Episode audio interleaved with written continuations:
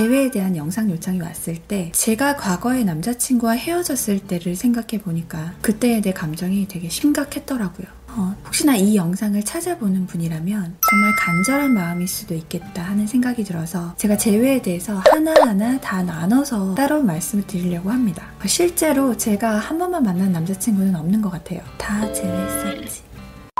저는 이제 이런 방법을 쓸 일이 없을 것 같아서 재회하는 방법을 알려드릴 텐데, 사실 재회는요, 재회를 하는 건 솔직히 쉬워요. 그 후가 힘들지. 대부분 처음에 헤어졌던 그 이후로 또 헤어질 확률이 거의 90% 이상입니다. 근데 다시 헤어질 재회를 하는 건 큰 의미가 없잖아요. 그래서 다시 만나서도 끝까지 잘 만남할 수 있는 재회를 하시길 바라는 마음으로, 우선 이번 영상은 우리가 재회하기 전에 반드시 생각해 봐야 하는 재회하기 전 마음가짐에 대해서 말씀드리려고 합니다.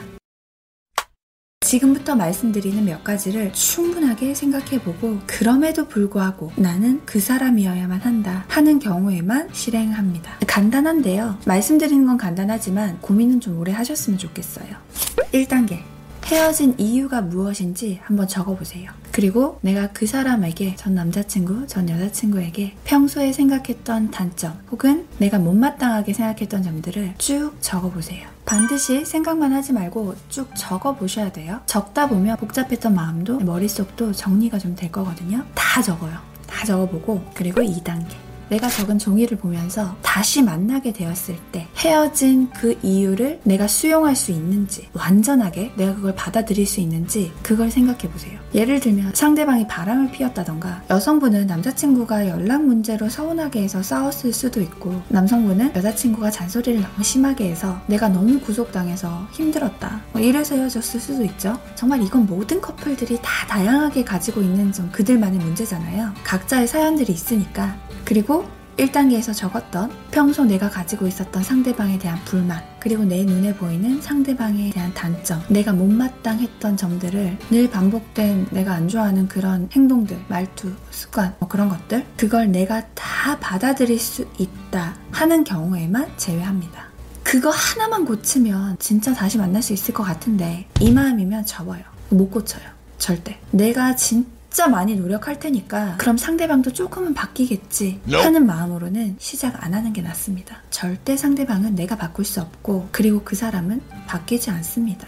길면 한두 달 바뀔 수도 있겠지만 원래대로 돌아갑니다, 무조건. 그러면 그 뒤에 또 반복인 거고, 너 그때 뭐라고 했어? 서로 노력하기로 했잖아. 이런, 결국 끝은 똑같아요. 그렇게까지 해서 완전히 정을 뗀다고 생각하면 그것도 어느 정도의 수업료라고 칠 수도 있겠지만, 지금 너무 힘드니까 일단은 다시 만나고 싶다, 만나서는 어떻게든 좋다, 그냥 내가 다 잘할 거다, 그런 식의 재회라면 진짜 내 인생에서 시간 낭비입니다.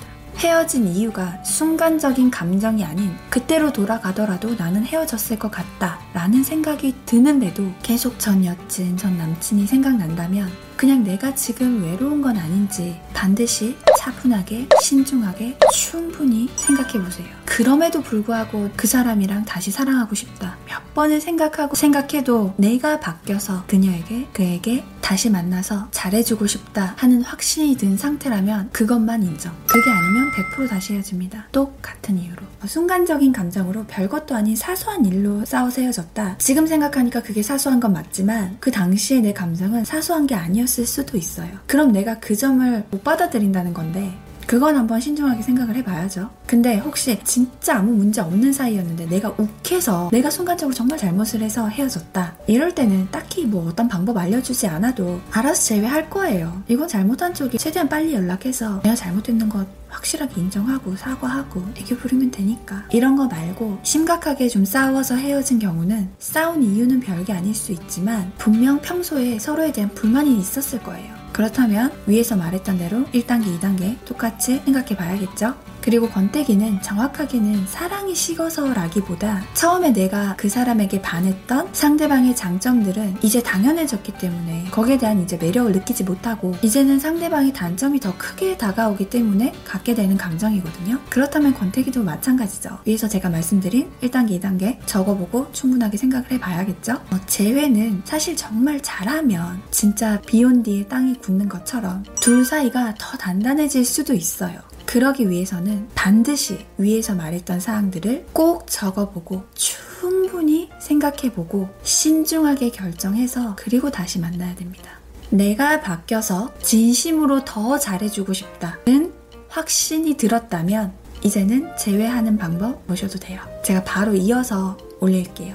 깨진 그릇은 아무리 잘 붙여도 다시 깨진다는 말 아시죠? 깨진 그릇을 다시 붙이는 게 아니라 아예 그 그릇을 새로 만들어야 됩니다. 그 마음으로 충분히 우리의 관계에 대해서 그리고 내가 앞으로 어떻게 할 수 있을지에 대해서 생각해 보셨으면 좋겠습니다.